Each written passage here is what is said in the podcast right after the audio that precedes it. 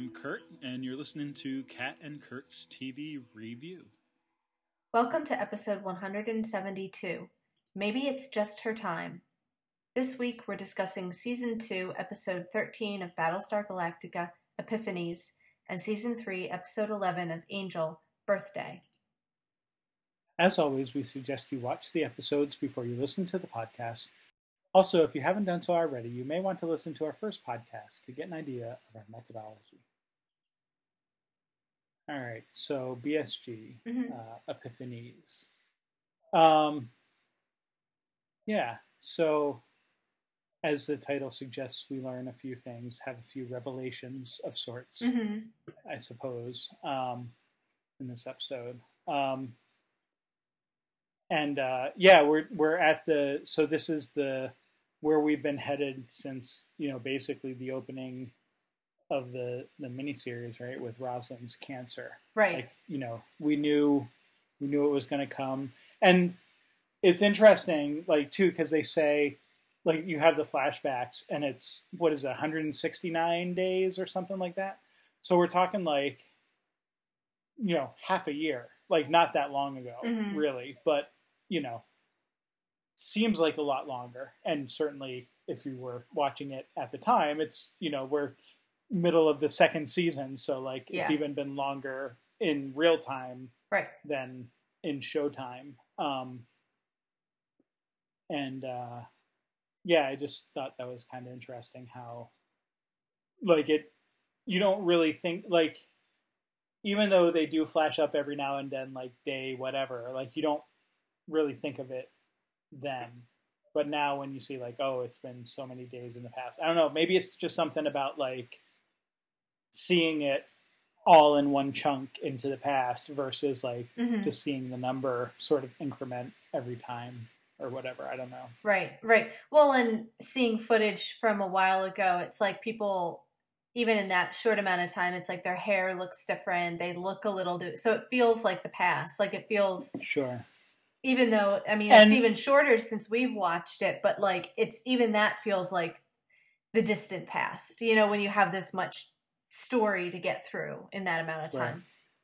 And you know they kind of fuzz up and and mess with sort of the lighting and contrast on the visuals a little bit too, so it makes it look Right, you know like you're looking at older video right, or whatever. right. Um, Right, it has the kind of You know. flashback sheen to it, you know, like Right. yeah, exactly. Um, but yeah, so this is, I mean, oddly enough, given that Rosalind is in bed most of the episode, um, it's it's really an episode about her, mhm. either you know through the flashbacks or based on the decisions you know that she the decision that she makes Mhm. um, and the things that the people around her do either to try to you know adhere to that decision or to go against it right. and and kind of uh, in that in that respect you know a lot of this episode is really kind of uh, circling around her uh, in that way Mhm. um, so I guess to really start with her, and we'll probably kind of end with her. Mhm. um, you know, uh, should just talk a little bit about her condition. Um, and like as I'm saying this, like I'm realizing, like, hey, this is also how we're going to kind of start Angel too, right? We're going to talk about sort of her condition and the situation, and Right. um, you know, all of the the sort of medical stuff with her, and then kind of discuss where that takes us and, and takes the characters. Um, Right.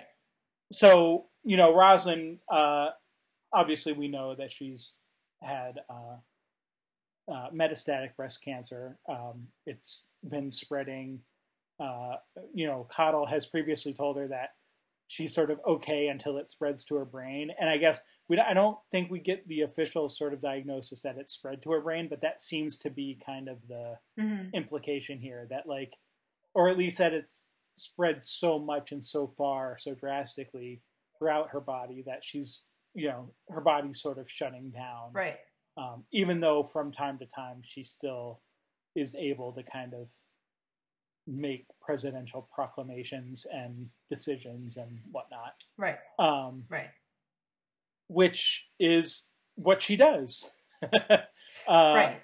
So, like, sort of, even on her deathbed, she's sort of making decisions about how to, you know, interact, respond to, uh, take care of the Cylon presence, um, and in particular, uh, in regard to Sharon's baby. hmm Um, and so you have like Doc Cottle sort of, you know, talking about how, uh, in, in, in the way that he has of, you know, calling the baby's blood work, you know, damned odd Right.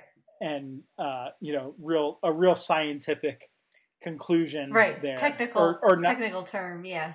or, or not even a conclusion. Like he, he even says it's not conclusive. It's just damned odd. Right. And so, like, you know, he's sort of, you know, acknowledging that he's not like a genetic expert. Like, he is still a doctor who's been doctoring for many years Mhm. and, you know, knows what blood's supposed to look like. And it don't look like that. Right. Right. Um, and so, I mean, I guess you know, thinking about like Rosalind sort of on her deathbed, like on the one hand, she could just say, "Well, I'll leave it up to you guys to decide if you're willing to take the risk and figure out what this is," but like. Maybe that would be irresponsible, right? Like maybe it would be seen or felt by her, you know, seen by others or felt by her to be kind of like eschewing her duty as the president if she didn't sort of handle things in a more definitive way. right. And so it feels like maybe instead of that, it's like, oh, let's go the opposite route and just kill it since we don't really know right. what's going on with the blood here. Like there there's no she doesn't seem to have a middle ground of like let's let's sort of study it and if we still can't figure it out then maybe you know Right. some but I, I guess I don't I don't get the I don't get the reason why the blood being quote damned odd like deserves death like Sure. you know I, I other than other than simple fear of the unknown like and that's really what this comes down to is is fear of other right it's it's fear of the unknown and and even like what's interesting i think about the killing or the you know ordering of the killing of the you know termination of the pregnancy or whatever you want to call it is you know they don't feel that way like the cylons clearly have different blood. Like their blood you know baltar's whole analysis and sort of assumption or, or conclusion is that the baby's blood is sort of an amalgamation of cylon and human blood Right. the Cylons clearly have much different blood than humans. Like that's the whole point. So like in some respects, the baby is closer to human than the Cylons are. But that seems to be more offensive Right. to Roslin and some of the others. Like mm-hmm. like the the Cylons, yes, they're other, but they're sort of a known other. So they're like maybe less other than the baby who Right. you know, has this sort of new amalgamation of blood, and therefore we don't know how that changes the relationship, and and that sort of makes it even more scary than than Sharon, who Right. is a Cylon, and we know we know how the Cylons are, so like that's almost more okay than than this other you know baby whose blood we don't really quite understand yet.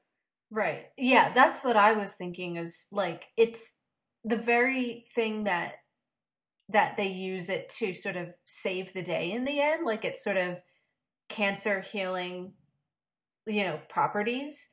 You know, that's like it does that because it's this well, it it it's human but it's more than. It's like human plus. It's superhuman in a way. It's not it's not an incompatible different thing. It's a thing which is like ours but stronger and better and all those things.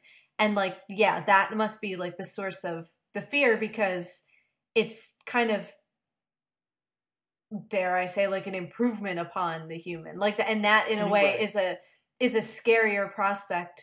That's actually coming closer to it's getting at the point of you know if Cylons adopt the human form in order to sort of try to impersonate or adopt human life this baby is maybe actually doing that. You know like it is something which is like truly both Cylon and human and that's the the kind of like you use the word offensive which is good and also scary just in the fact of you know what what kind of okay we know now it has this superhuman you know uh anti-disease abilities what other abilities might it have what other Sure. what other abilities might the baby have you know in terms of you know Yeah. i don't know these kinds of But i don't know genetic Yeah. qualities or whatever um I mean, but even even before all that, even in the beginning, like before they know what the, you know, that that is a possibility of having you, like it, it's it's really, it's really that unknown right at at all. Like there's really no like like at least knowing that like okay, this blood can cure cancer, you know, or whatever. Like hmm at least put it into remission or whatever. Like that's at least a data point. Like that's at least an anchor to sort of say, okay, we know one thing it can do. Like maybe we can extrapolate a little bit from that. But like at the beginning they don't know anything. And so it's it's completely that, you know, okay, it might be superhuman in a way, but it also might like be super villain or super, you know, sure super Cylon monstrous. right Like yeah, like like we don't right. And at the end, like you're right, like it still could be that as well. But like I feel like it's even different when you know you know absolutely nothing about it. And I Mhm. think that's what Roslin is responding to. It's it's we have no idea right how these two, you know, genealogies are going to interact and react and what is going to be created out of them. right Um, well and the whereas with the Cylons, you, you do know. You you already have that. And so even though the Cylons are alien or robotic, so it's kind of like, I guess in a way, maybe a genetic equivalent to like um, the Uncanny Valley. right. It's like Cylons look human, but we know they're not, and they have different blood, and they, you know, like there's genetic and chemical and whatever differences. But like, if there's a hybrid, it's like that one step closer to actually being human, Mhm. and so like that sort of plunges it into the uncanny valley, Right. sort of not physically because like the Cylons look exactly like humans, but but sort of, you know, mentally or philosophically from a genetic perspective, it kind of gives that right creepy feeling of like almost but not quite, you know, human. Right, too close for comfort. Yeah.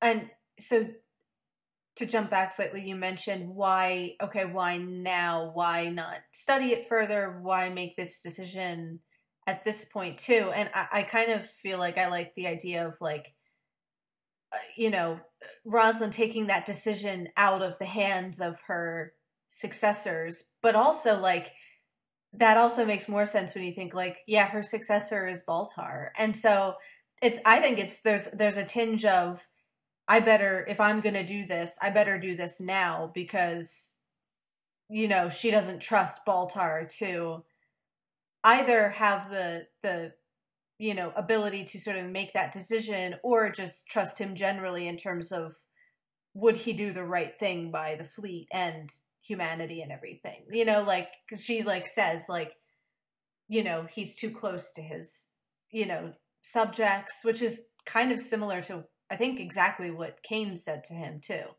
um you know uh you know so kind of Sure. and, and so you kind of i kind of see roslin as trying to think of you know what are the important things that if if if i feel they need to be done i need to do them while i can still make this decision rather than leave that to baltar that's too important to leave to baltar um Yeah, no, and that's a great point. Like I I suspect you're right. Like that's probably, you know, going through her mind is that, you know, it's not just like I have to make a decision, you know, in order to not eschew my responsibility, but also if I don't make this decision, then who is going to make it? And Yeah. yeah, it's going to be Baltar. And as we see, you know, in her uh, uh, note to Baltar at the end, she clearly doesn't, you know, she she doesn't trust him, Right. and uh, so yeah, so I think I think you're right. Like that that definitely, you know, makes sense and probably plays a part in in her decision there. Um, you know, I, you know, but again, there's still that sense of like, she could just say like, well, I'll let Adama deal with that, or you know what I mean? Like, I'll let, like, like it might technically be, like, because really, like, why is why is that? It's a security issue ultimately, right? And isn't that Mm. not that really a military decision? Like, isn't like all things Cylon related a military decision? Mm. So like on the other hand, it's like why does that her why does that fall to her, you know, uh under her power to begin with? Right. And I don't I mean other other than just like it makes for a good story. Mhm. you know, like like I don't we don't really get sort of the nuances of why that in particular you know, maybe because it has to do with a baby, and even though like Sharon's a Cylon, like the baby's not a Cylon, we don't quite know what it is, but maybe it falls more under civilian. I don't know. I, I'm Right. just trying to sort of maybe guess at what the logic is there, but I don't. I don't necessarily have, Right. uh, uh, you know, a real. Uh, uh, I don't have it. Like they don't really say why ultimately it's her decision about, you know, what to do with the fate of of the, you know, right. son- Right. you Well, know, Sharon and Helo's baby. Yeah, well, we're back to the kind of uh, porous boundary between what is or isn't the military issue and what is Adama's purview versus Rosalind's, and you know, um, I it's, I feel like it's always hard to because they spend so much time really making those decisions together. You know, it's hard to separate out Mm. at what point does it become an agreed upon decision between the two of them and at what point can one of them really outrank the other one without like throwing a coup but just sort of call okay this is in my turf so this is my decision you know um and it's Sure. like and and Adama, like we even you know see Adama saying to Baltar, like, you know, oh Rosalind seemed in her right mind, and it's her decision, and I'm going to abide by it. Like, right. like so there is that sense where where they are agreeing in that respect. Like he's right. he certainly seems to at this point be going along with it, and maybe it's just just because it happens to be the same decision he would have made. Right. You know so like like it had it not been then maybe he would have been more uh, amenable to baltar's you know decision or or uh, not decision but pleading Mhm. there um but since uh since it happens to be this you know what adama himself would have chosen he goes ahead and goes along with it Right. Well, and I feel like it also it kind of relates to I don't know how well this comes across, but I feel like it kind of relates to the other plot in the episode with like the Cylon sympathizers because there's this idea of like should according to these, you know, sympathizers should like kind of diplomatic negotiations with the Cylons even be handled by the kind of military presence anyway like should the civilians be kind of having Mm. you know peace talks and negotiating negotiations going on and so maybe it's a kind of like you know i i whether or not that's intentional i- is it to kind of i don't know at least keep not just keep the appearances but make sure that there's a civilian presence within how the enemy is treated. That it's not a purely like if you have like a POW who's there for tactical advice and you know uh negotiating and giving you information and all this stuff you know there are like kind of c- civil humane implications into how you treat her. It's not just like well she's an enemy so we can just sort of we're in a fight and we can gun her down. Um Right. you know i don't i don't know. I don't know that because obviously like, we don't get that. We don't have their you know constitution and protocol to tell us exactly like whose job this all is but Right. but And that feel like seems to be been- part of the argument behind the sympathizers is why uh, is it the military fighting all the Cylons when maybe there's a civilian movement that would like to be having, you know, talk more dialogue and you know negotiating and all that kind of thing, and and therefore we can't just go around, uh, you know, um, executing and terminating fetuses and and you know whatever of like our you know POWs and stuff. Yeah. Or if we do, it, it's the president's call. It's not Adama's. I guess is really the point. Like, you know, Right. I don't know. Which which also is like I mean, could you imagine like if Obama like ordered a fetus to be terminated, like how that would go off? Like I mean, just kind of like Right. just that whole idea, like regardless of the military context, Sure. you know. Right. Uh, I mean, just like, or I mean, any president really, but just he happens to be the president right now, Right. Right. at least another little while, and like you know, you can you can just imagine like how well that would go off. How well that would go down. Right. Uh, yeah, yeah. Um, but yeah, no, I mean you're right. Like, and and certainly I've complained about that before about not not having like the articles of you know Sure. confederation or whatever whatever. Right. No, and you kind of have to like you know. headcanon it, you know, like, well, Yeah. based on the evidence, it seems to be that this is the, the, you know, the structure of whatever. Yeah. Um, so yeah, so regardless of whose decision it is and all that, Rosalind makes the decision, Mhm. and everyone seems to be going along with it. Um, it's kind of interesting because, like, I don't know. Like, on the one hand, like, I don't think Cottle like necessarily agrees with Rosalind's decision Mm-hmm. like but he's also he's all he's fairly agnostic about the whole thing Mm-hmm. like he doesn't seem to like he's he's also not too happy with like baltar being the one to like inject roslin with the baby's blood like right. you know like he he seems much more maybe agnostic's the wrong term but more moderate in his Right. sort of it's it's like this is damned odd and like that's all he like says about it Right. like he, he doesn't really agree with either side you know Right. He doesn't say of- it's super awesome. know- he doesn't say it's super awesome healing blood, but neither does he say it's evil. Like he just kind of says like, "Huh. It's odd. Right. It's it's This is weird." unexpected." And I'll let you all draw conclusions from that. Yeah, like. Cottle seems like a let nature take its course kind of like apart from being a doctor who like heals people like outside of he's not looking to violate the boundaries of that so like yeah um messing with weird experimental things is not really his his jam i guess Right.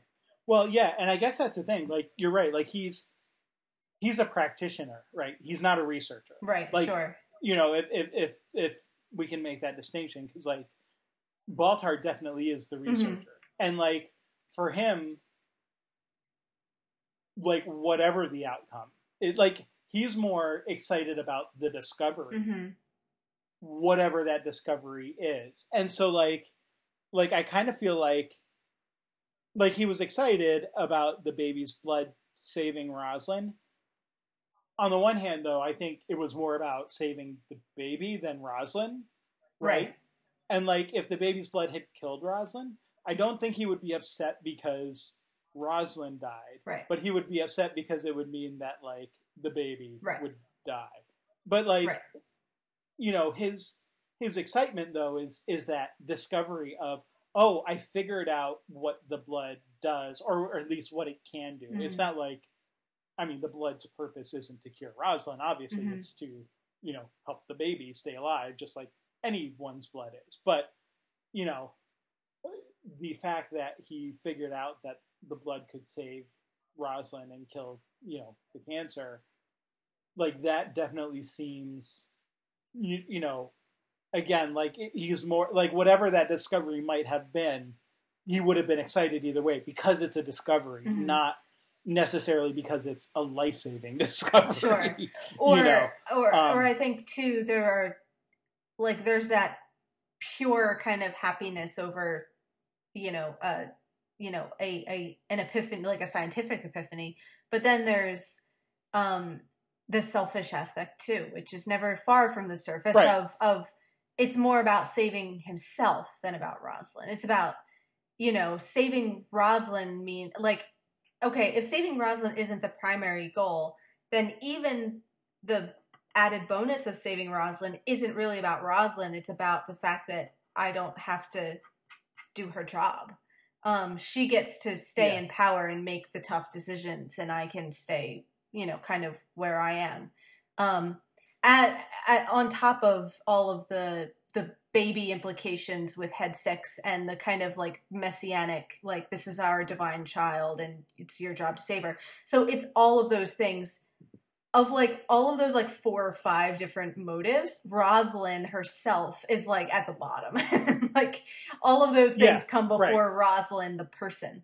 Um, right right saving rosalind's life is a means to all those All other those ends, yeah. like yeah there's it's not if he could achieve those things without saving rosalind's life so be it like it wouldn't he, he wouldn't and especially but especially after he reads the letter Right, sure. you know he's not he's even less inclined at that point knowing sort of her true feelings for him which i feel like and we've jumped all around like with it but let's just addressing that for a moment it's i don't know why it should be such a surprise to him that she doesn't really trust or you know uh, uh, hold him in high esteem like like yeah, well, other other than maybe like that he just is egotistical and so maybe anything that she said to him before has sort of gone over his head in that sort of way like that might just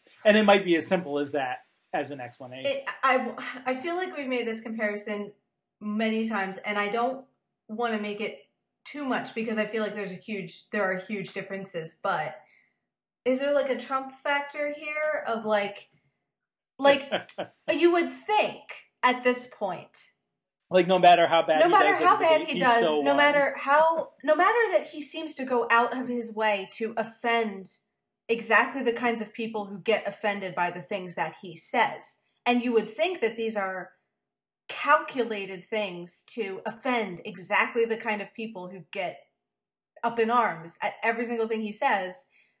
Nevertheless, he seems to be one of the most sensitive people that, like, in terms Sure. of like his self image. if anyone says a single thing if anyone says a single thing, and it doesn't matter if it's his loyal supporter or his mortal enemy or SNL, like they're all like you know, like they have to be viscerally responded to because they're and so it's like I don't understand that either, but there are people like that, you know? Like it doesn't make sense to me, but I recognize it, you know, like I've seen that in I don't make maybe that comes with a certain level of celebrity, but in the kind of bad sense of like, you know, when you've maybe had a few too many sycophants around you for a little too long and you know you're kind of Sure. used to being viewed you know under the the spotlight of stardom and and think of yourself a certain way that it would seem like those are contradictory things and yet people somehow reconcile them you know in their in their minds um i don't know Yeah. um And it's sort of like Yeah. it's sort of like I think Baltar too maybe I kind of feel like he just has like a short memory. Like it's sort of like he kind of knows that people like don't that kind of think they think he's weird or Weasley or don't trust him. But it's like if he saves the day and then in his own mind he's the hero, like he says, like Mhm. like I'm the beacon of hope for once. It's like for him, everyone else must see him that way too.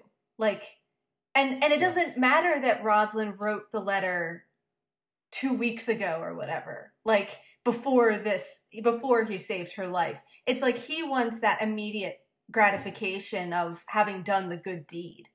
And Right. obviously that's not what he gets, but it doesn't the context doesn't matter. All that matters is that he continued to feel validated for the good thing that he did. Right. Right. And yeah, like like you do kind of wonder what is he expecting when he opens that letter? Is it like is he expecting some sort of fan letter of praise from Roslin?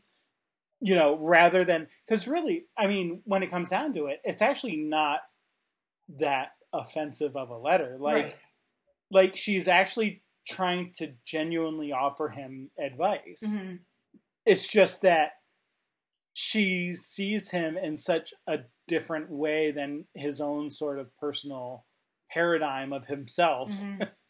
you know that you know it it offends him that she even thinks of him in a way that isn't you know that's anything but like the utmost respect Right. and awe you know Right. like so yeah just kind of you do have to sort of wonder like what what was he expecting to read in that letter Right. Right. uh exactly Right. Well, and it, like it, it kicks him at his high point. It's like, you know, it's all about you need to like rise above your selfishness, and it's like, well, this is the day that he did like in his mind the unselfish thing. He saved her. You know, he could have let her die and taken over the presidency, but no, you know, he did the right thing and and like that's the moment that he opens the letter and reads about like his selfishness and i think it's just like he's you know there's something kind of like childish but like childlike about it of just you know his feelings got hurt. And like it doesn't matter whether it was accurate or whether he might have expected it. It's like well she said mean things and you know that is you know uh you know a turn off. And but unfortunately he has more power to respond to that than like the average person does obviously. Yeah. So i, f- I mean Alright. we feel like we kind of skipped ahead to baltar maybe we should talk about like the flashback stuff with like roslin's yeah backstory Yeah, right. So we kind of were gonna start there, I think, Yeah. and then yeah, it kind of shifted. So um, we do get some of this backstory flashback. So this is like like when we when we start off with the series, it's her when we first see her in the miniseries, she's learning that she has cancer and is just about to go to the Galactica. Mhm. now we sort of see that same point and then sort of work backwards. Like we go backwards from that and see what what leads up to that you know point. Um not not i mean we see we see her getting the diagnosis and then leading up to the point of her going to the galactica right. not yeah yeah yeah. Leading up to the diagnosis. Right. Sorry I, I i stated that poor i realized like halfway through saying that i'm like not right right. Um, she, you know, we still start with the diagnosis. It's just now we're filling in sort of what happens between the diagnosis and going to the Galactica. right. Yeah we see like how So does we- the rest of her day sort of play out? Right, right. It turns out to be rather jam packed, in fact. Um, and we learned sort of a lot of little bits, like, oh, we knew that she was sort of a close personal friend of President Adar. We didn't really know how close and how personal of a friend Sure, of Adar's yeah. that she was until now. And uh, we see that it's quite close and personal. Mhm. Um, you know, we didn't know anything about these sort of problems with uh, the teachers union and and you know the negotiations that she uh, holds sort of without authorization or at least schedules without authorization. And then you know she goes into them thinking that oh this is actually is a negotiation. And it turns out that adar doesn't want her to you know Mm-hmm. actually you know negotiate with the teachers union because not necessarily because it's bad to negotiate with them but because of the precedent it sets Mm-hmm. for all these other you know potential union strikes and you know problems that come down that that could come down the line Mm-hmm. um and then you know we also see her sort of noticing but not quite noticing at first until the very end i think right before she wakes up um that baltar is sort of hanging around with Yeah. uh, a version of the Model 6 um, Cylon. And so uh, there, you know, it's just sort of like in passing in the background as, you know, like you imagine like in Washington D.C. like this happens with like politicians where you know all all the time where like politicians we might see on the news as like having diametrically opposed positions but then like they walk down the same hallway in Congress you Right. know all the time or you know that kind like they're they're constantly brushing shoulders at functions and events and Mm-hmm. just in daily passing you know by the fountain of the mall or whatever you right. know and like, just it, like it, it could almost seem like there could be like a far fetched aspect to it of like, oh, really? She happened to see Baltar and remembered it, and with the, with the six and everything. But it's like, well, no, because she's in government and he's not directly, but certainly it sounds like was involved. Well, I mean, he had access to the Department of Defense and exactly with, and was you know, like a friend all of the these- administration and everything and so and Right. this is like clearly like the the center of city hall or whatever like this is their little courtyard around the, And- the government buildings. So then, then it's like well yeah like that's actually not far-fetched at all that they would have bumped into each other. And actually, now that I think about it, because I think early on he kind of, you know, Baltar kind of makes a big deal about being a personal friend of Adar's, and now that we see i think how close Roslyn is, like that that whole, you know, when they first meet, you know, Roslyn says, "Oh, we met at like a party once Mm. last year," and Baltar doesn't really remember it, but it's like, "Oh, interesting. Like, who were you with at this party?" Mhm. like, or or maybe not with, like maybe it's a secret or whatever, but like. What happened after the party, and you know, like there's Right. there's just sort of implications there that weren't there the first time we saw the two of them meet. But yeah, like there's definitely there's no reason to think that they wouldn't have been brushing shoulders and maybe have seen each other across the way or whatever from time to time, but never had any like direct interaction. Mhm. And so the presumption here is that these are actual like like everything else seems to be actual experiences that she's having. So it would stand to reason that seeing Baltar and Six together also was something that she Yeah. actually saw. right And not just like thing it's not like she's just imagining this happening or like with Baltar that it's the Cylons or something putting memories in her head. Right. I mean, why would they put that memory in her head? But you know, like just that idea of she mu- like this is her subconscious on her deathbed, you know, pulling up memories that hmm had just sort of or images that she had never paid attention to and now, you know, has to sort of acknowledge and and deal with. Right.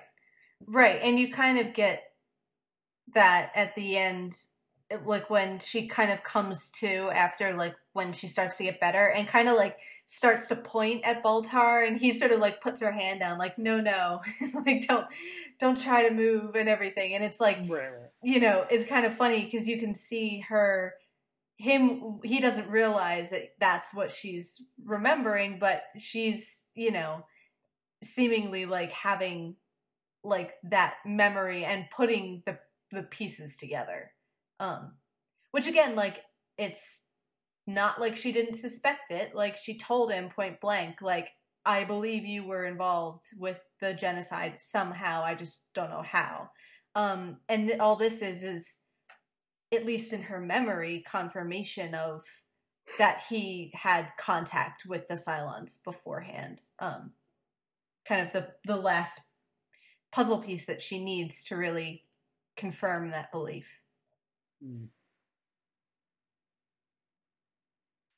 Um, so yeah, and it's like, you know, without knowing more about her relationship with Adar, it's hard to know how far to go with that in any particular direction. Like without like they just Right. kind of present the fact of their relationship, but like in political m- matters, the context is like everything of like, you know, when did the relationship start? How Sure. secret or public is it? You know, uh, what other parties Right. might or might not be involved? In what ways does this benefit either or both of their careers? Like whatever, like yeah. it has all these implications that you know we just don't get the answers to here. I mean, I think you're you're they leave it free for you to sort of speculate, but they don't really Right. give you definitively. They don't say this is a scandal, this is a you know inappropriate, or this is whatever. You could go in that direction if you want to, but I don't know that you. There's nothing conclusive to say that it has to. It's sort of it's Yeah. just there. Well, right. So right. So there's questions like what came first, the appointment or the kiss? Right. You know, like right. you know, and on the other hand, you do see that Adar's quite angry with her about the negotiations and willing to like force her to resign or try to force her to resign because Right. her intention seems to be that she's not going to resign Right. and that there's going to be you know some fight back in her and so the question becomes is like is this one of those things where it's like you know the personal relationship sort of mirrors the professional one Mhm. or or is it is it completely opposite where like they can have their personal relationship but what happens in the office is like you know what happens in the office and so like right. you know supposedly there are people that way i would find it hard to operate that way yeah, but that sounds. you know, who who does we- that? That sounds like. we- uh, yeah.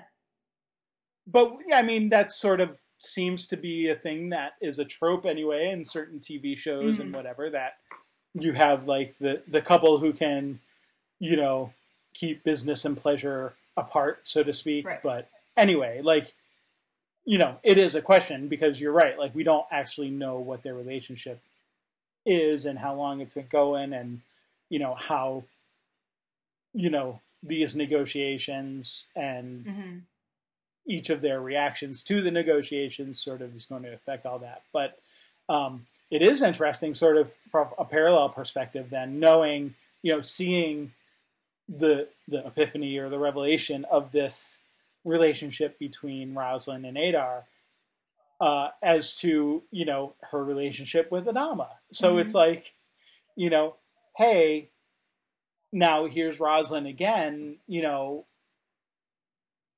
having built a rocky at times relationship with you know the guy who's pretty much the de facto leader of hmm humanity The, At the this free point, world. Yeah. Yeah. you know of the free of yeah the free-ish world yeah.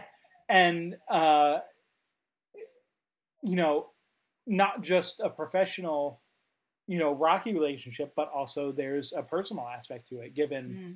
the kiss in the last episode Mhm. and um you know even just in the concern and stuff that he he exhibits here for her so Right. there's certainly some parallel uh stuff going on there and i mean hey go roslin if you can attract these sort of high powered dudes and that's what you're into but um it is just kind of interesting to look at it in that respect uh Well, and it presents that problem if, you know, going forward of if the relationship moves in a more personal direction, what implications does that have for their professional relationship? You know, um, it kind of Sure. brings that up and says, okay, that's fine, but then be prepared for these kinds of issues. And like when you right. when you butt heads on something, how do you deal with that both in the running of humanity and in like maintaining the the relationship? Um yeah. And that's a Although, thing that has to be addressed and dealt with. And again, we don't we get a very small snippet of backstory with Adar and Roslin at a very particular time, right? right. So, like you said, it's hard to draw conclusions or or make any real uh, assessment of you know based on that. But with Roslin and Adama, obviously we have quite a bit of backstory, and part of that backstory is that, I mean, hey, he's already thrown her in jail. Like how much you know, worse how much, can you get? how much worse can their personal relationship right. get? Right you know, or the or or is that a professional relationship? I guess that's professional because he threw her in jail as the president. Like you know, you know what I mean? Like right. so, like they've already gone through that aspect, right. and then like now they're yeah, you know, flirting and kissing and stuff. So like, like maybe maybe you know maybe that's the uh maybe that's what you need to do. Maybe it's just an order of operations thing. Like you can have the the locking up and death threats and all of that kind of thing you know, in the military coups, and then just make sure that comes before. But if it goes the together, other way yeah. around, yeah. yeah, then then it'll never work. Out. Right. Like if you can weather that, then you can weather it. Right. Right. If you can weather a military coup, you're pretty good. Um. so, yeah. So I, you know, I mean, I don't know what more to make of it, other than, you know, again, we sort of get the question does sort of seep into like even less significant or less seemingly significant things like like the fact that Adama says to Baltar like, "Oh, well, she seemed perfectly, you know, coherent and rational to me." You know, is that a true assessment of her state, or is that, you know, well, I kissed her yesterday, so it's all good. Like, you know, and you'd like to think that Adama is more analytical and, and thoughtful than that and wouldn't maybe be swayed by those uh, emotional mm-hmm. you know aspects but who knows right like maybe there's something underlying that or maybe it's like he's on the fence and this is just enough to tip him one way you know versus another. Right. Um that kind of thing. Um yeah i don't know. Uh, so I don't I don't know other than sort of noting the parallel there.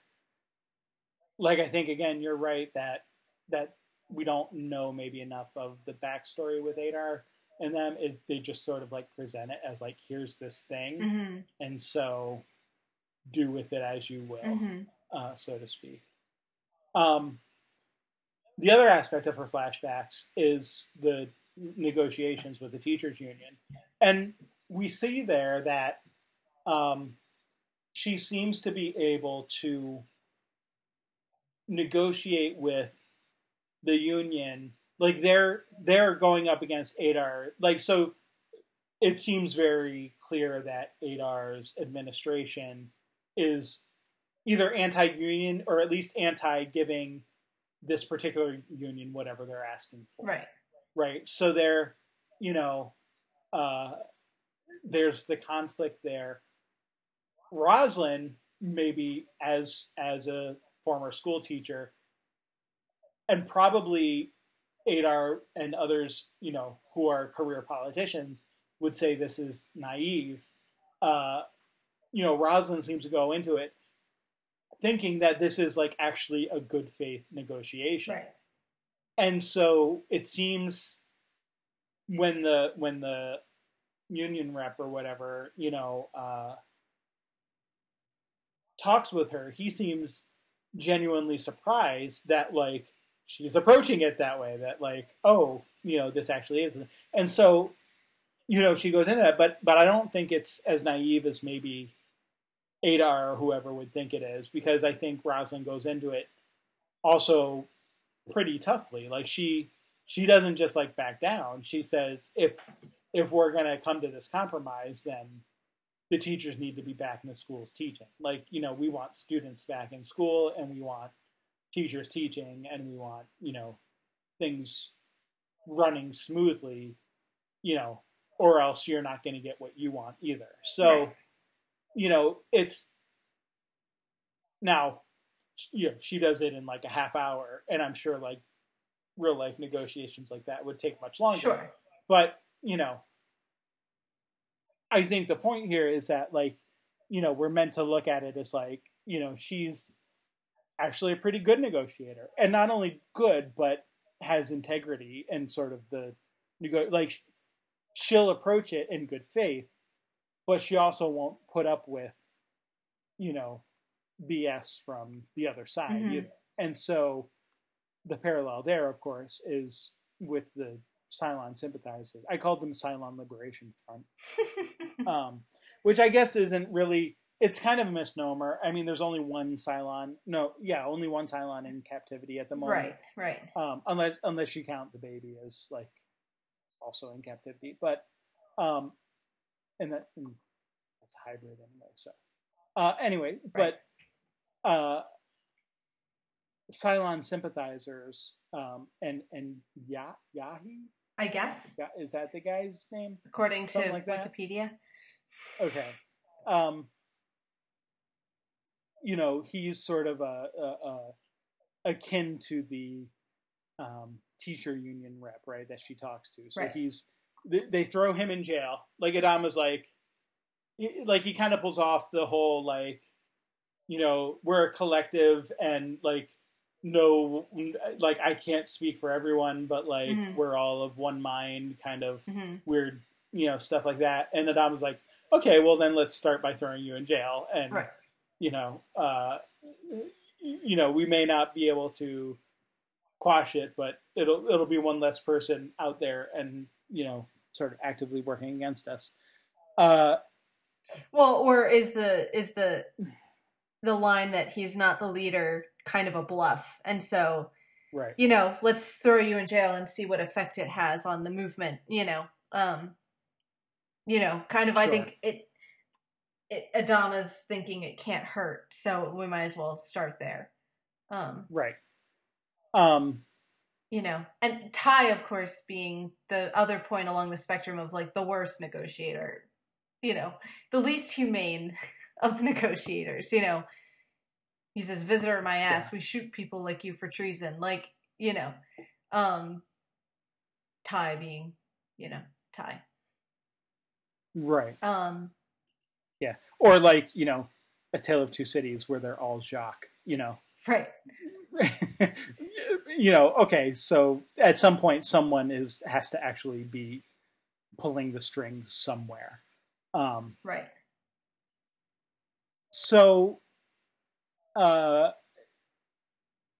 anyway, yeah, so Yahi gets thrown in jail and I mean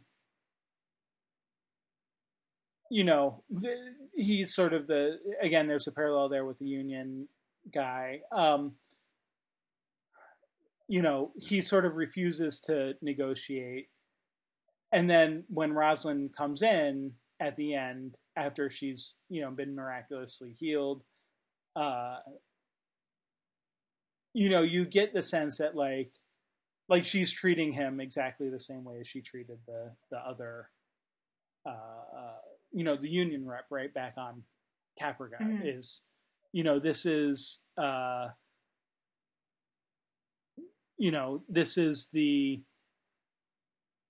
this is Roslin saying, okay, look, if you want to negotiate, let's negotiate, but you're going to do it in good faith. We're not going to have more violence. We're not going to have more, you know, sabotage and that kind of thing. And, you know, by the way, I don't believe that you can't like make something happen. Like Mhm. you, you go back to, you know, whoever you need to go back to and and figure it out. Um, so yeah, I don't. I mean, obviously, we'll see where that goes. Um, you know, we don't really get a resolution of that at this point, Yeah. but we we do get you know Baltar's involvement, Right, right. and and sort of his own adding of a uh, uh, uh, uh, Well, and additional term into the agreement, so to speak. sure. And I think too, kind of the point is like letting us know that there this movement even exists.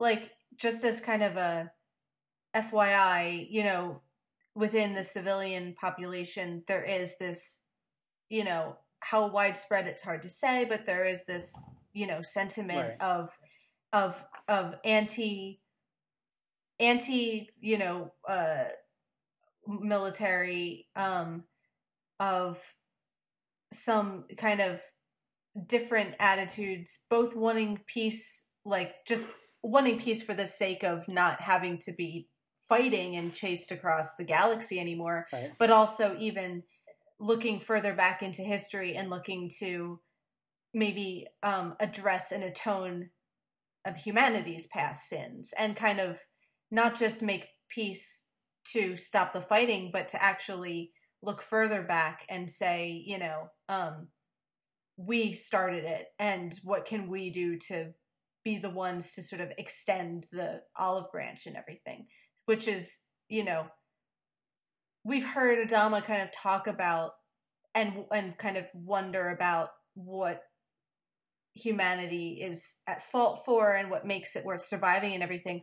But I feel like this is the first that we're hearing of like a movement to, you know, Mhm. go out of their way to, you know, try to reach across the aisle to the Cylons. You know, I mean, obviously, Adama and Roslin disagree with that approach, and you can argue about it. But I think letting us, and the audience, know that it exists is interesting. Oh yeah.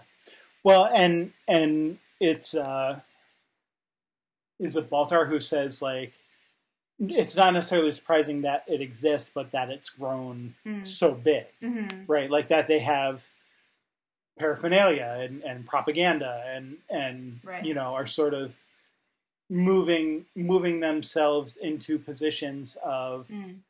You know, to where they can actually do some damage, like you know the woman who, um, you know, is is creating the fake uh, Right. bullets and stuff for the for the uh, vipers. So, yeah, like it, you know, it's not just it's not just like a few disgruntled people. It's it's an actual and somewhat organized movement, Mhm. you know, to change the way uh, change through terrorism if need be you know how you know how the the interactions between humans and cylons are going and you know i mean we could probably draw various real world you know differences there but yeah it's Mhm. it's kind of that thing of like you know where do you where do you set your win your personal window of history right and like Mhm. how far back do you go and how much do you say like okay yes maybe there were atrocities so many years ago but at some point you just have to like realize that we're we're never going to roll back to a certain point Mhm. so like what's what's the realistic outcome at this point and so like you know even if you know on the one hand you can say oh okay so like the we created cylons and enslaved them. But on the other hand it's like well yeah but they're robots. Like you know that that was the point is that like we made robots to serve us. Like Mhm. and and at what point you know did that become wrong? Well maybe when they became sentient but you know okay we don't know exactly when that was but you know like you can have that argument over and over of just like you know it's kind of a chicken and egg problem Mhm. of of you know which which really came first and how far back do you go and and what do you consider kind of that first you know it's like trying to settle the mid east conflict Right. like who who really shot the first you know whatever or threw the first stone or you know like Right. whatever like we're talking thousands of years here and um you know maybe not strictly that in cylon human relations but but there is i feel like that same level of complexity of like okay even if even if you take the view that the cylons were enslaved or whatever like at some point it becomes just as wrong for them to wipe out humanity, you know, right. because of their former slavery. You know, that doesn't that se- it seems like the t- scales are tipping too far the other way in that sense. Right. Um, well, and all this has happened before. All this will happen again. That this is a cycle that's repeated. You know that. Yeah, uh, Yeah. and the players, Although, as Leoben I mean- says, the players change, but the pattern sort of holds. But The then question maybe this time you're the victim and I'm the whatever. You know. Um. Yeah. the the question is how how much do people believe that? Like, is that is that really something that people believe, or is it just a saying? You know what I mean? Like, Right. like do they take that literally as there has there have been former iterations of human and Cylon conflict, and you know, like I think Right. Leoben's saying that, but I don't know that like any actual humans necessarily take it at that sort of literal. Well, level. I think it depends. I think the same way that we have scripture in our world and different people t- interpret it to varying d- levels of literal literalism. You know, like whereas I think sure. when Leoben quoted that line, I think Kara kind of said, "Yeah, I was brought up to believe in the scriptures, and I believe that verse." You know, whereas, you know, uh, agnostic Adama might kind of agree with the sentiment behind it, but maybe not take it quite so literally as that. And Yeah. and so different people would have a different. Um, and I didn't even necessarily mean that this this these actions have literally been repeated by human and Cylon. Maybe they have, but also just in a general idea, which we have of like history repeats itself. That like new Right. generations Well, are no, born and- and make the same mistakes, and you're reacting to what's been done to you, but then you also perpetrate those same mistakes forward. And so the whole thing just becomes a kind of cyclical, you know, thing that we get stuck in. That's kind of what I was trying to get at is like it, it all depends on what level you're you're interpreting it and how Mhm. much as a human, you know, do the humans actually believe Right. you know yeah, is it like is it sort of a general idea of history repeats itself or is it you know something closer to what I think Leoben saying it as like yes, like these actions have actually hmm all happened before and ha- you know happened again. It's just that maybe there were different actors Right. and and the sides were sort of split up differently, but you know Right. this is going through another iteration of the same thing. Um, so yeah, I don't. I mean,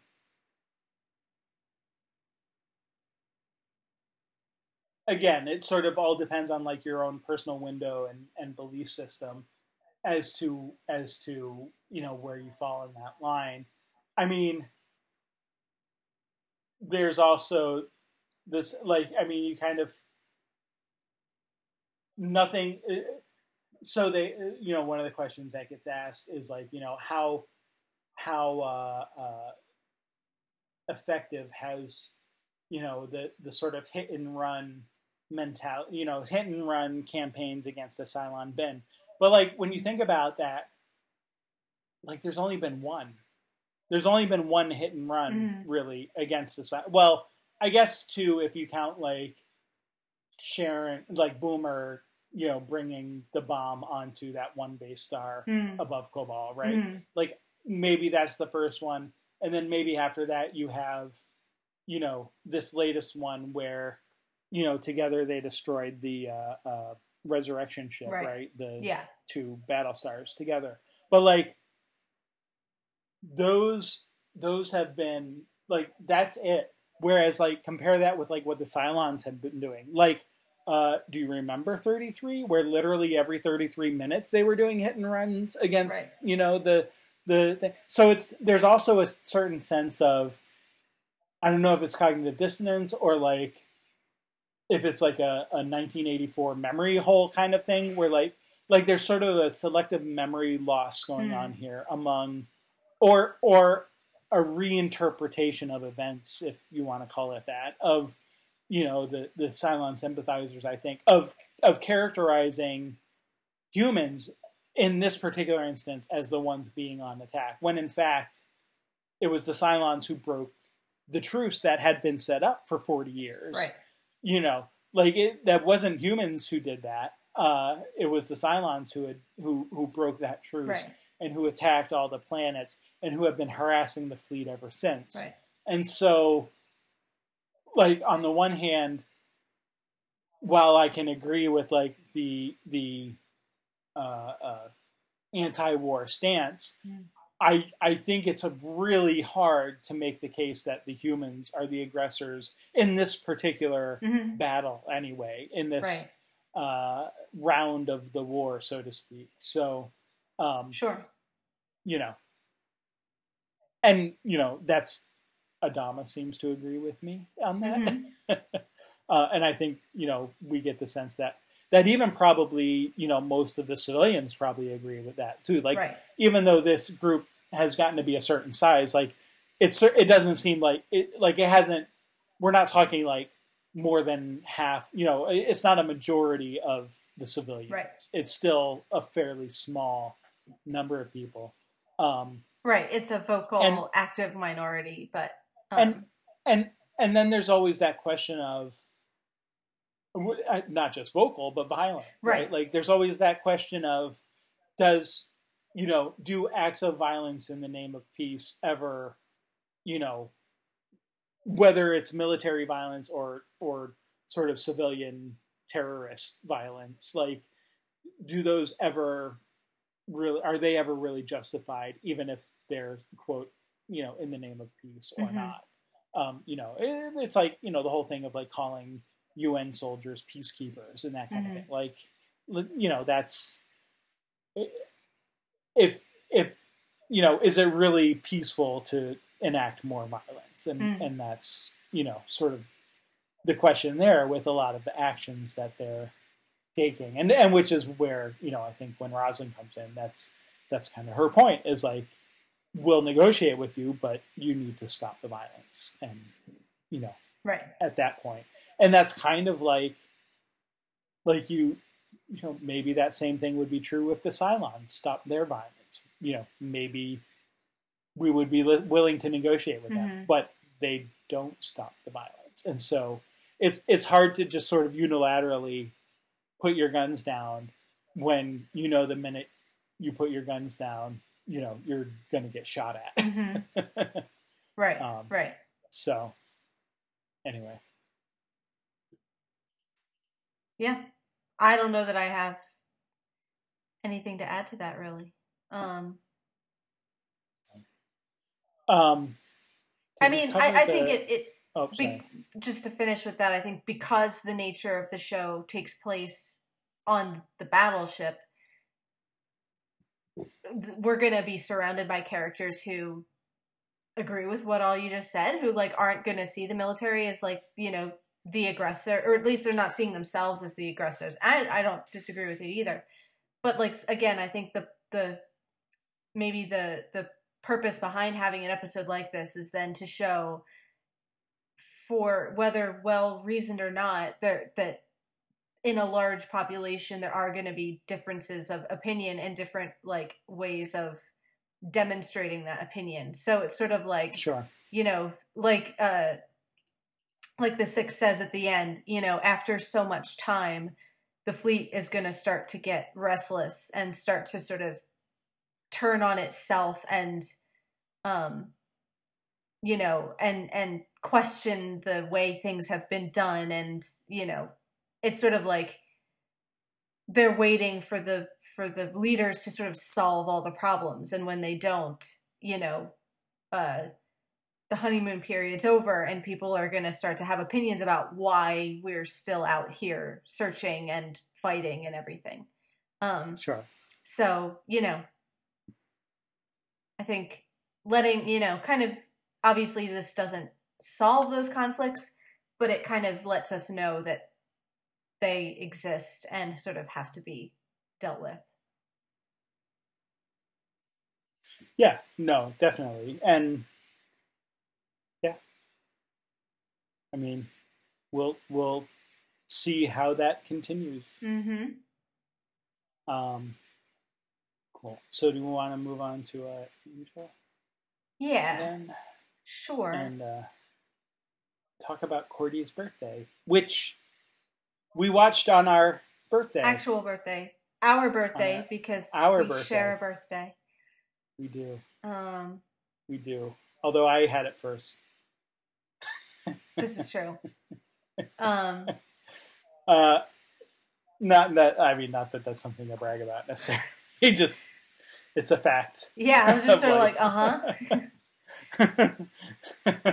um, so yes, a couple. My, I mean, nothing real important here necessarily, but wanted to mention a few production things. Um, we get um, sort of the highlight of the episode for me is the interstitial uh, Cordy episode. Uh, that we uh, or not even we don't really get an episode. It's like the the we get like the title credits. sequence to this you know show, and then like kind of see her like you know as filmed before a live studio Right. audience. Don't you kind of wish the whole episode was structured around that idea? Well, yes, and thank you for bringing that up because I I do have to say that as much as I like sort of the idea of this episode, I'm kind of disappointed in how it's you know how it would played out, and I don't Yeah. I don't have any one point of disappointment. Like I don't I don't think it's just the writing, although I'm not I don't think the writing's great. I don't think it's just the direction. I and I don't think the direction's all that great. Mhm. Like like I think it's sort of like a, a conglomeration of just like nothing's terrible either. Mm. And there are a lot of elements that I like. Like for example, I love that we get Skip again Mhm. and like I think he's got a couple of great little moments, but like I just feel like he's not utilized in the best way, and I don't think that like I don't know. I just feel like the different elements don't really mesh as well as maybe they could have. Yeah. Um, as as a story, but yeah, I think like I think what it would have been great is if we got like I think what would have been awesome is if instead of like doing the whole like introductory stuff and then seeing Cordy like out of body is if we like just started Launch with like like the. like almost like with once more with feeling where you start with like an entirely different Right. title sequence and like go right into like this is Cordy and then kind of it and then have it build into more of a you know she's learning about what happened what happened and so that by the end you realize that this whole thing has been an overwritten history alternate universe kind of thing and that she makes the decision at the end to go back and then you kind of learn Right. you know, in the last segment, like what you know, the last act or whatever, what happened to bring everyone to that point. Right. Um, Right. And and even like I, I'm even kind of wondering like on top of the alternate history stuff, what else can you do with the kind of genre splicing of like the sit- Right. the sitcom format? Like how much Right. could we get away with having doing like a sitcom version of Well- Angel? Like where it's like Cordy And- is this is the star of like her own version of like you know whatever name Yeah. your name your sitcom of choice and get away Right. with it i almost like wish they'd just totally gone with that and like shot it like with a, Right. a sa- like a laugh track and you know um you know and And and, it- multicam and all that kind of thing and like just see Yeah. what something more experimental like you know because i'm trying to think of like how can you do an alternate history that's not just because they've done that before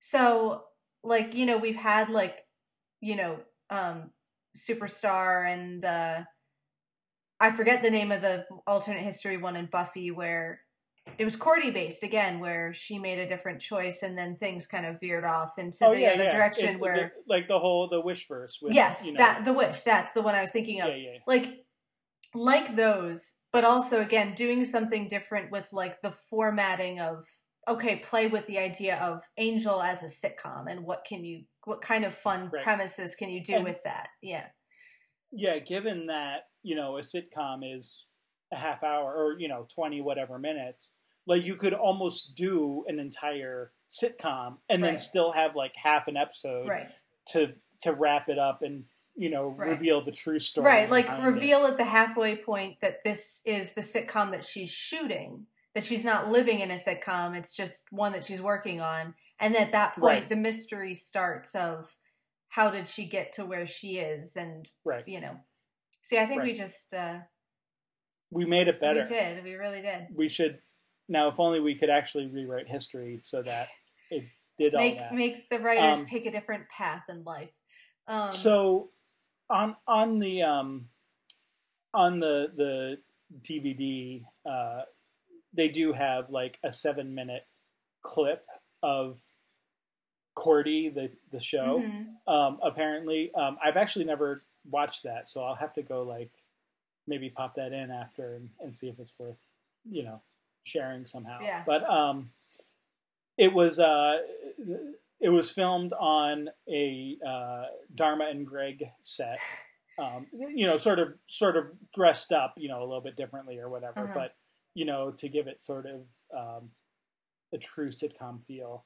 Uh, and uh, you know, uh, the the opening song uh, of Cordy is actually sung by Marti Noxon and David Greenwalt. oh who, interesting uh, who who we we saw their singing chops in uh, Once More with Feeling, Mhm. you know, as well. So, um, kind of another uh, you know avenue here for them to get out some of their their singing. Yeah. Um, but yeah, I mean, you know, again, nothing like real important with the um, stuff. Uh, Skip, as we mentioned, you know, is brought back when we talk about him, um, and apparently, uh, this this is almost like similar to a Spike thing where he was just he was such a fan favorite Mhm. in that one episode. They got a lot of you know people calling to like bring him back. So um, when they sort of decided they needed a guide for Cordy, you know, and a connection to the powers that be, Right. because you know, like we learned in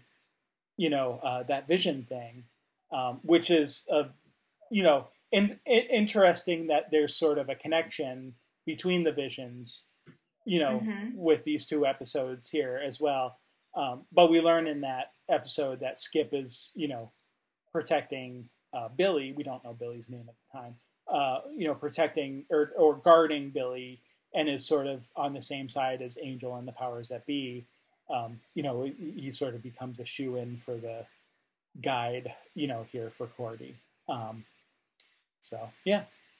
right Anyway, Yeah, so no, and I think that's important. Like, you know, I mean, you could find a way to sort of shoehorn him in, but it it, it Um, makes it nice and sort of uh satisfying that he continues to be this sort of representative for the powers that be. Like they give him special projects to do, and it's sort of like, you know, okay, you guard Billy for a while, and then when Billy's gone, all right, now you do this or whatever. Like he's always working for them in some capacity. Yeah. So uh, another little bit of trivia here, though. Actually, um, the actor who plays Skip, hmm um, do you, do you do you recognize him at all? Probably not with all the makeup. I think you mentioned this before that he played somebody else, but I now I don't even remember what who you told me he played. Uh, not not someone in Angel or, or Right. whatever, but It was one of the Um, Buffy villains, right? no, no, no, no. Oh, so no, I don't he- recognize him. So Skip is actually Roy from The Office, uh, Pam's uh, fiance Is he really? in the early seasons of The Office. Yes. That's so uh, funny. So Hold on, I have to look uh, him David- up. Oh yeah, David Denman That is guy. the actor. Um, so I yeah I don't I mean and he's been in a bunch of other stuff as bit pieces. Uh, now don't now don't look him up too much because then you might see oh spoilers for Angel. But um, no, I just wanted to see what he looked like because I kind of couldn't place his face. Yeah, because because I will I'll I'll mention here that we actually will see Skip at least one more time. So I won't tell you if, when, or how. But um, well, I told you if. I won't tell you when or how. uh, but we'll we'll see Skip again. But yeah, no, it's. I mean, I don't know that you would ever like realize that given the amount of makeup and stuff. Um, nope, nope, never, never would have Yeah. ever. Uh, Um, that's funny. But- but, yeah. Yeah, interesting. Okay. So um so Cordy. Cordy with an exclamation point. Cordy. um so I guess let's start with like the situation and uh you know, the her what we're finding out about her medical condition because um we've known that the visions are getting to be uh a problem. I mean, obviously we've known they're a problem medically in that they've given her they give her a lot of pain and headaches and Mhm. they kind of, you know, make her sick and whatever, but like kind of the impression was that those were more just sort of physical side effects, but that this was like a dangerous sort of metaphysical thing. But then we're what we're getting here is that there are, you know, like actual, you know, verifiable medical uh, uh problems with the continuing visions. Yeah. So we see all the the CAT scans and the, you know, diagnoses and all the the heavy duty medication that she's been taking for a long time. So this is something she's you know been concerned about Yeah. for a while and been trying to treat and it's getting worse. and I think in most of the contexts where we've seen where we've seen them really be a problem, it's been like in conjunction with like something amplifying them or someone amplifying Right. them in a way, like in that vision thing where you have, you know, uh, Kumar, uh, right.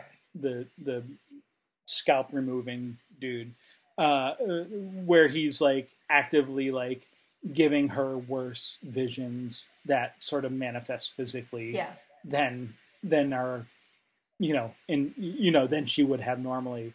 Um or there was that other episode with um i forget the name of the demon or whatever but he like when he touched her like it intensified the visions to the point where hmm you know she was hospitalized and and then um it was you know they were taken away and she sort of had normal visions again after that. So like i feel like a lot of the problems we've seen like it they've been sort of masked by the fact that that you know there's there have been other sort of uh mystical hmm explanations for why they've given her problems. And this is really the first time where we've seen that.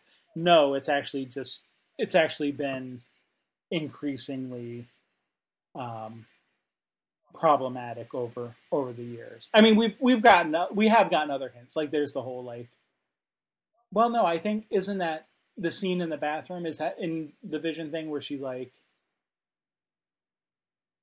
you know had, where like phantom ben, dennis turns on like the bathtub fur and all that I think it I is. I think it. I mean, there is there is the suggestion even there that that uh, was a again an amplified problem with a sort of which could be a solution to that aspect of it, but wasn't necessarily like a long term solution to her problem. right So you still had the hint that this is going to keep getting worse and it's not, and it's still a problem.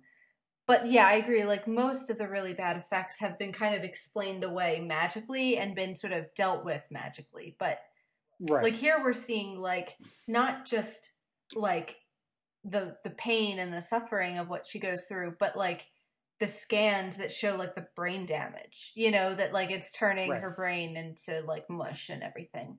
Um, you know, and the fact that she's been hiding that from right, the others right, um, right. Which, uh, you know, um, pride is part of you know who Cordy is. You know, and there are kind of sure uh you know i think that kind of goes along with some of her at least earlier in her you know characters some more of the more kind of uh arrogant selfish elements but it also goes along with like Mm. her nobility you know and the idea of like she doesn't really like to ask for help and accept it. Hmm. um you know she kind of whatever she does she wants to see it through and take control and responsibility for it. Um you know so yeah i think it's kind of in keeping that she would be sort of hiding it from everybody this whole time. Right. Um so yeah so we get you know the kind of medical stuff and we get i mean we see more later like Skip shows her the the girl who had her like brain blown out the back of her skull and everything. Like obviously, like it it's it's going to get even worse.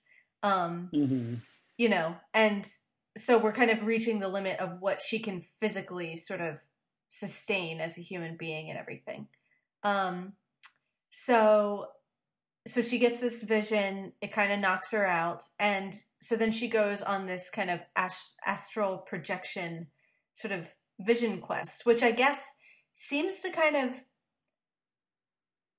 i don't know if i'm jumping to a conclusion but like is it kind of the powers that be that do that for her? I mean i know they present her with these options but it also kind of seems like they are in these sort of last moments while she still has a chance pulling her out of herself so that she can sort of uh make a choice and you know Hmm. kind of present her with these options um which i don't know i mean maybe the force of the vision kind of magically expels her from her mind or whatever but um it kind of seems like the powers that be are you know going out of their way to which is interesting because they've been so hands off with everything that you know it's even interesting that they right.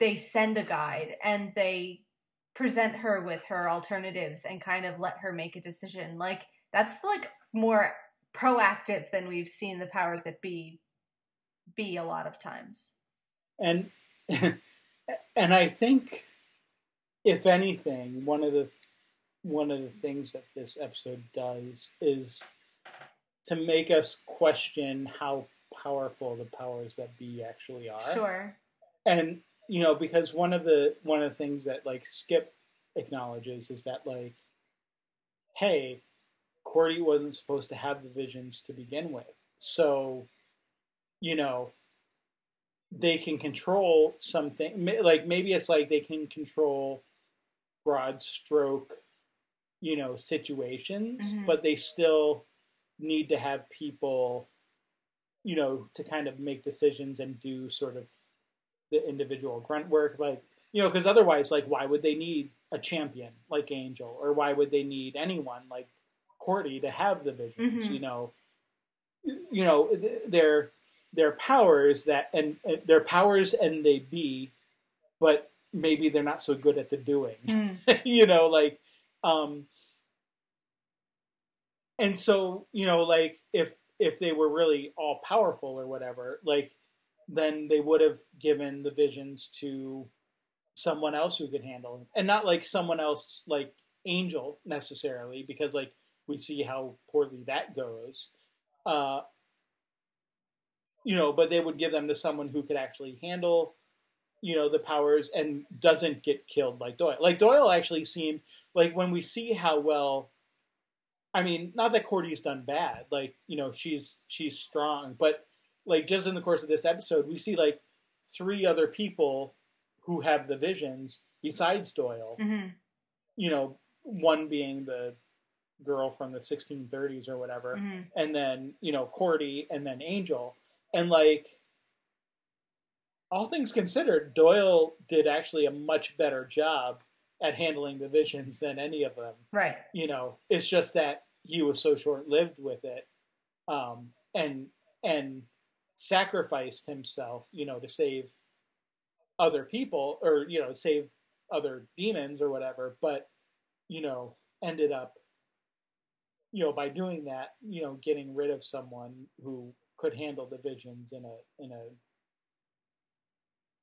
physical way that right none of the others seem to be able to do. And so, um, you know, Cordy takes him, and like she says, like you know, well, doesn't it doesn't it prove that since I've had him for like two years now that I'm strong?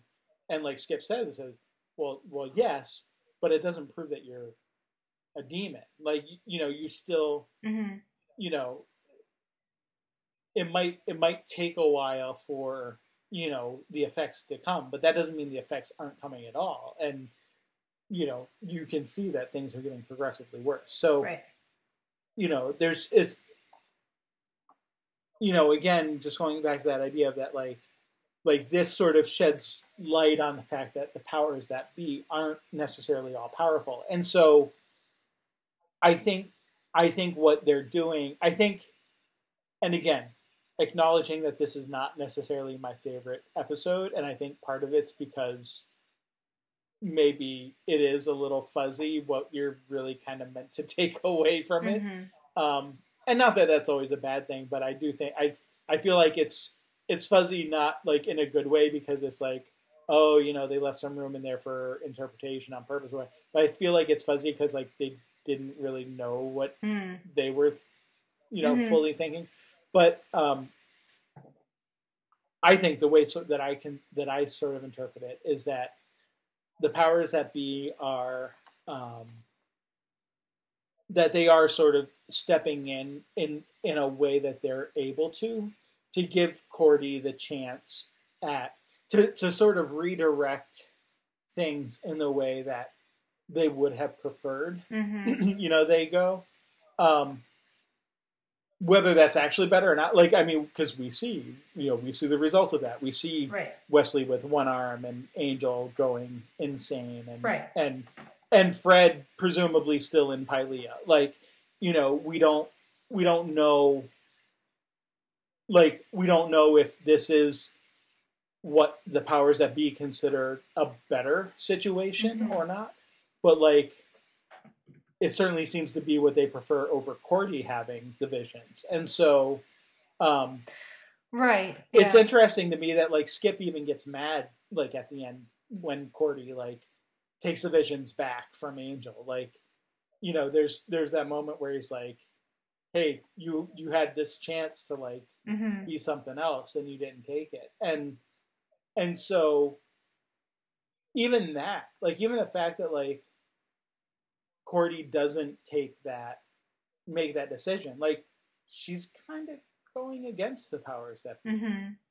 So like what does that even mean? Like like to me it says that like there's there's certainly still a lot of sort of free will and other things going on that aren't in the control of the powers and that you know again like it it, it brings like like then it brings into the question like okay who gave the powers that be this name like was it themselves you know like like are they you know is this sort of a, a, a you know a, a self aggrandizing name you know whereas maybe they're not as all powerful as they would like to have others believe Right. um, especially if Cordy can just sort of ignore all of the things that Right. they're trying to do to convince her to you know go this other way and she ends up not doing it so Right. Well, and it's like Um, even after they've rewritten history for her, when she changes her mind, they go with it. They don't say, "Ah, too late. You already chose." You know, Right, like and- they're kind of like, "Oh, okay." Like it seems like either they want her to be the one to decide, or they have to let her be the one to decide. Um. Right. Well, and and yeah, right, and it does it like so it becomes another yeah that question of do you you know are, are the how powerful are the powers because like if Cordy makes a decision can they even go against her Right. like she can clearly go against what they want can they go against what she wants Right. it's not entirely clear that they can Right. um so Well, and in You know. in none of these cases has the visions actually come from the powers in terms of where it transferred. Like both times that we see it, it's you know Doyle passing it to Cordy, you know, or alternately to Angel, Yeah. and then later Angel back to Cordy. You know, Right. like that's what seems to be you- what's that's what's implied how- by the the light, right? When they kiss again, is that oh Right, the right. visions are transferring again, and so it's like again, like can the powers even give anyone the visions, or does it have to be one person gives them to somebody else, and that's the only way that they can transfer. So if they want Cordy to do something, they have to talk her into it. They have to manipulate her. They can't just say, "All right, no, you're done." This guy over here, he's going to take them now. Right. It's like yeah, right. It's it's that thing of where like the snake can convince Eve to take an apple, but he can't actually give it to her, kind of thing. Right. Right. Like, or I mean, Right. maybe that's maybe that's implying more evil on the powers that be than you know we should. But like Right. like it is that thing of like yeah, like you can do everything but actually make But the decision force someone for to do it. Yeah. Right. Um, so I, I just, you know, as we were talking about, like Cordy getting the visions from Doyle and and also getting the visions from Angel, I would I would bet there's some slash fic out there on How how, did Angel Doyle get them? passed the uh, the visions on to Angel. Yeah, So yeah. I'm not. I won't get into any details, but I I would venture to guess that somebody has written that story. I'd be disappointed if they hadn't. Um, um, but no and that that kind of did occur to me because again and part of this is what you're saying of the writing might be just a little bit fuzzy in terms of like i don't think i really understand like how or why vision transferring works you know because it's this sort of kind of one of those throwaway lines of like you know why did he, you know oh he was supposed to give him to angel but something happened. They didn't count on his feelings for you. And it's that kind of lame line where you're like all right okay but what does that like mean? So like does that mean that like if you have visions and like if you love somebody it's your love that transfers the visions or can like like is that a you know it seems to imply that was a conscious choice that doyle made but then when Angel gives the visions to Cordy, it's just kind of like it does it because she kisses him and therefore the visions go. Like it's just Well, kind of like I'm not sure or that is I there more of an implication there?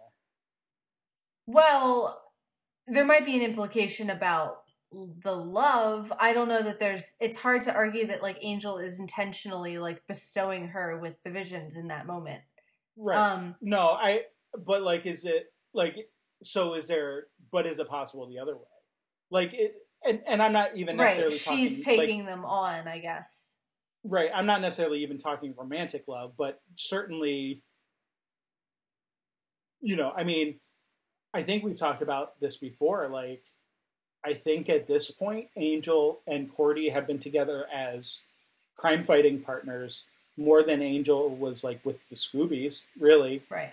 I mean, I guess it was three seasons, so like almost the same amount of time, Yeah. except that Cordy and Angel also overlapped, you know, with the Scoobies in Sunnydale too. So like, like there is a sense where like like they know each other better than like even really Angel and Buffy ever did. You know what I mean? Right. So not in the same way, but you know, if you're talking love as a you know more of a, a, a you know uh, uh, platonic or or a, a agape sort of you know love Right. or whatever. Like there's there's definitely you know something more there than even uh, like Cordy or Doyle had. You know, as Right. as the beginnings of a romantic potential love Right. you know Right. so um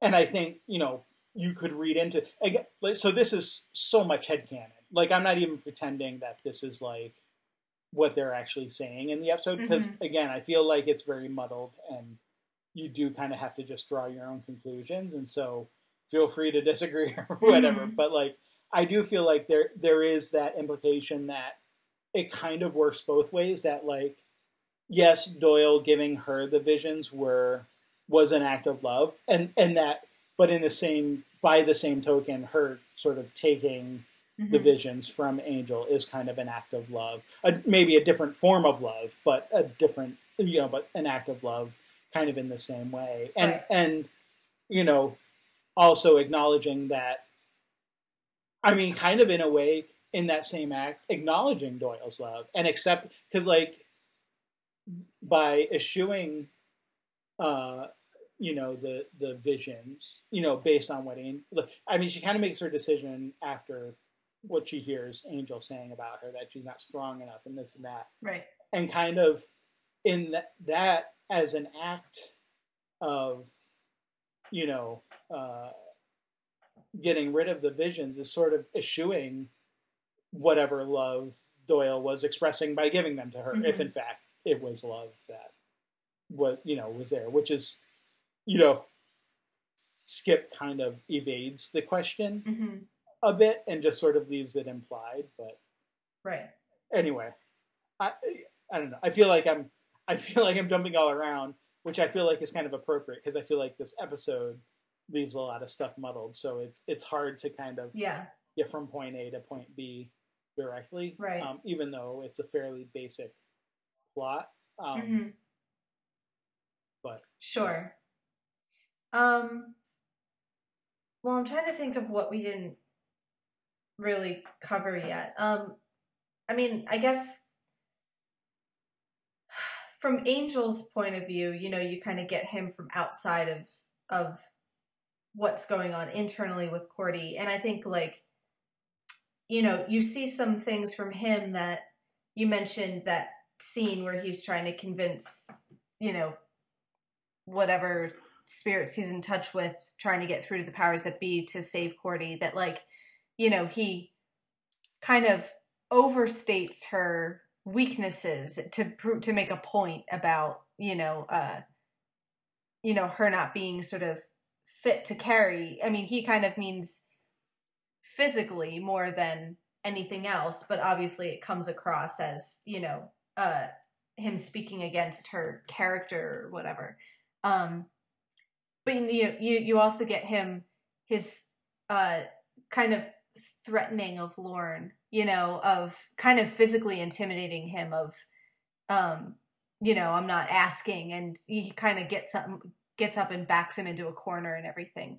So you kind of see like again platonic or romantic or whatever, Angel's love for Cordy comes out um you know, and I wouldn't say it brings out the worst in him, but it all it does bring out a kind of uh un- more unattractive side of like, you know, sure. in order to save her, he will do and say things that aren't necessarily in like that present him in the best, most flattering light. But she's important to him, and you get the sense of how much he cares, and like you know that those things are acts of love for him that he'll do anything to to save her.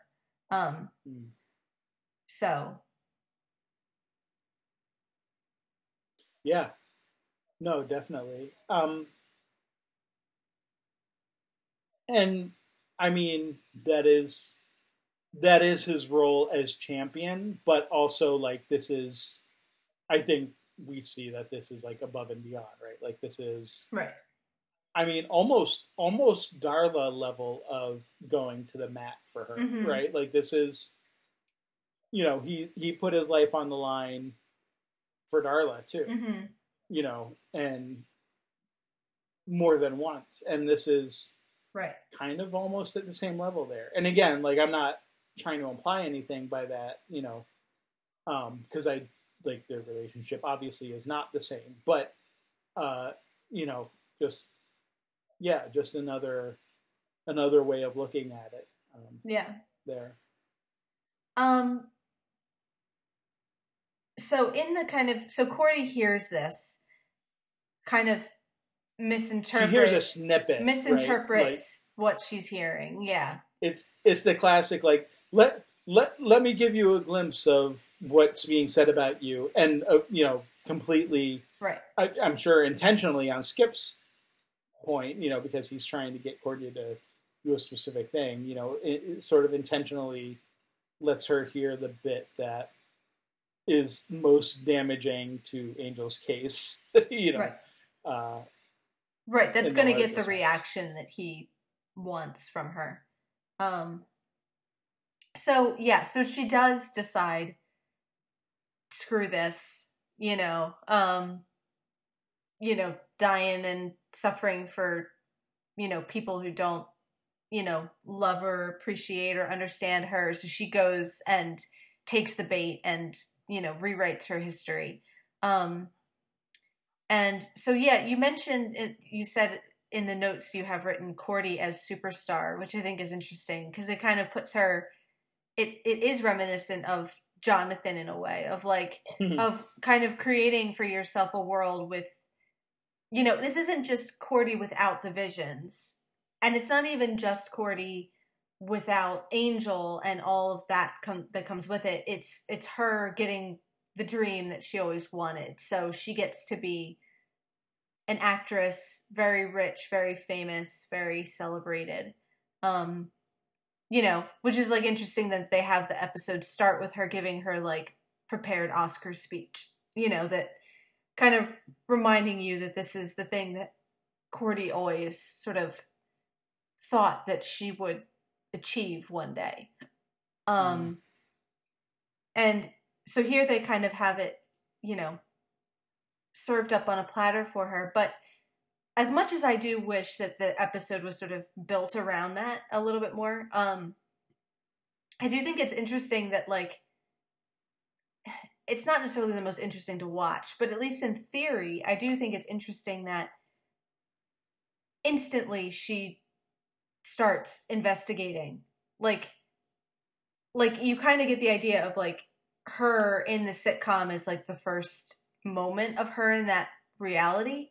And it's like the first thing she does is start talking about I feel like I forgot something. What did I forget? I want to go over here. And she starts investigating into like the Hyperion. Um, and maybe it's just because it all gets crammed into like the last 10 minutes of the episode, but it's like right. she doesn't indulge herself in all of the like fantasy of I'm this the the you know queen of the universe stuff. She sort of sure, which I think is a a difference between someone like like her and someone like Jonathan. You know, like mm-hmm.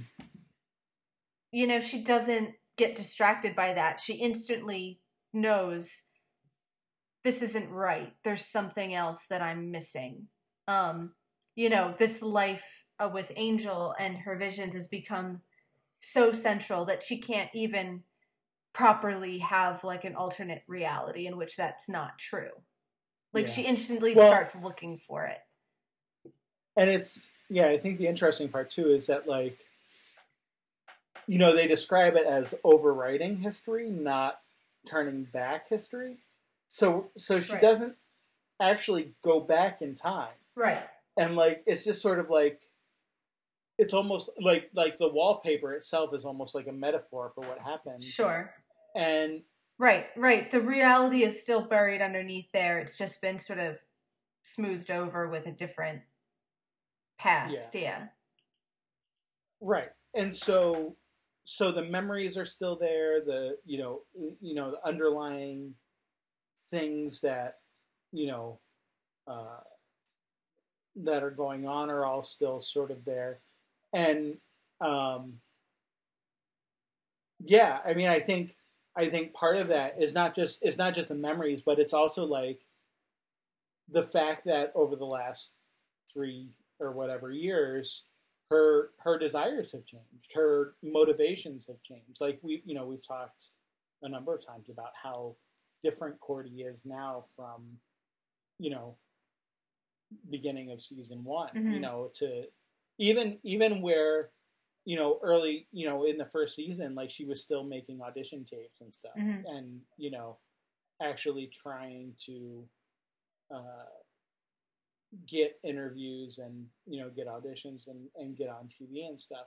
And like now that's the furthest thing from her mind. So when she's in the middle of that, you know, like she's in the middle of it, but but her de- her desires have changed. So what Skip really gave her wasn't Cordy's desire now. It was a a different Cordy. It was two years ago or three years ago Cordy that you know, they made all this stuff happen, but that's not who she is now. And I think that's, you know, it's not just the memories. I mean, we've we've talked before about like, okay, you you know, your memories are a big part of what makes you who you are. But I feel like this is not just memory, but there that there's something that's actually changed about her desires and her her will that has, you know, that sort of drives her in this episode. Mm-hmm. Um, and and those memories are kind of there, but they're vague and they're you know they sort of have to go through and and figure out what what's going on. Yeah.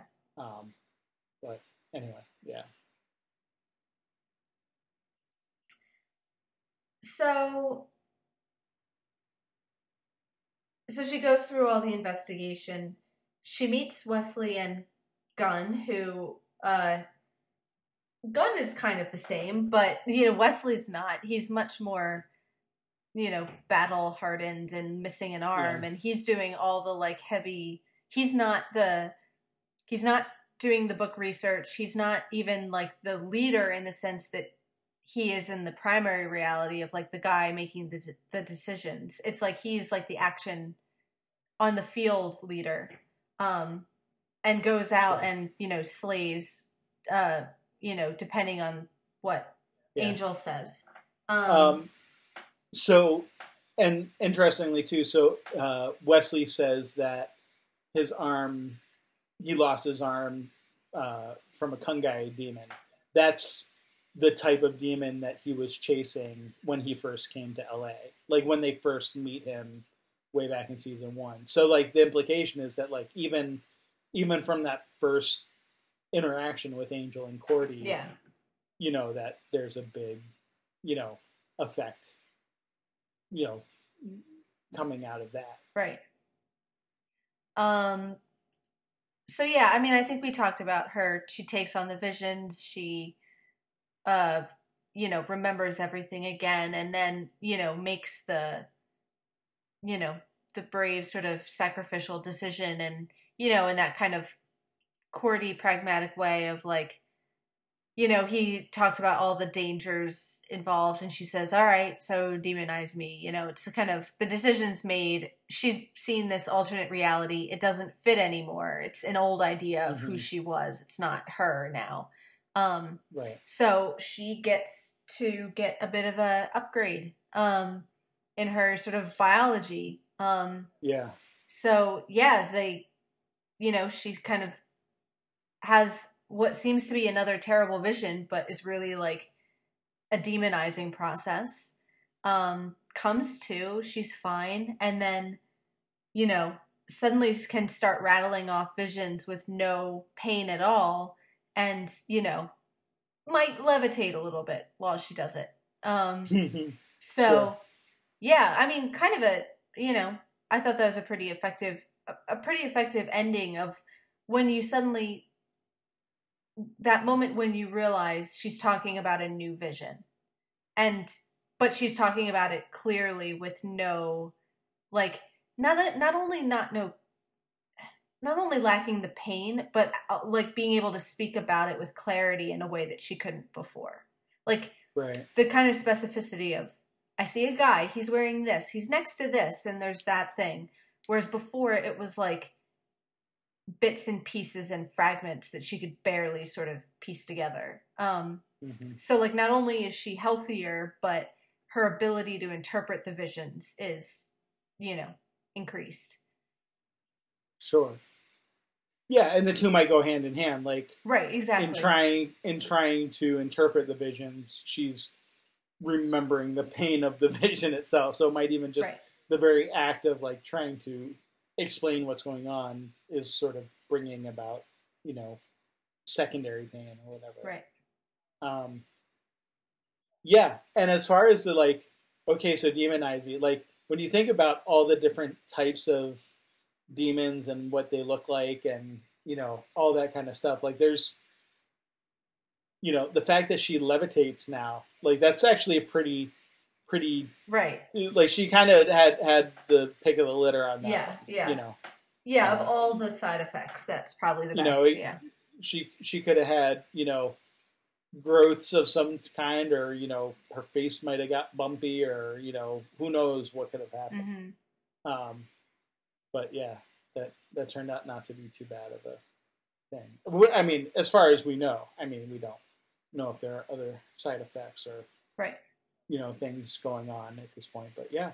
Yeah and you know again like with the powers that be like like they do everything they possibly can to put her into one direction but you know again it, it brings up that question of how how powerful are they? They they weren't able to convince her to do what they wanted and so Mhm. you know that that isn't the last time we'll maybe have that question of you know how powerful are they and and who are they and what are they doing Right. and you know what, Well, and what why- sort of their Why is this not the preferred thing?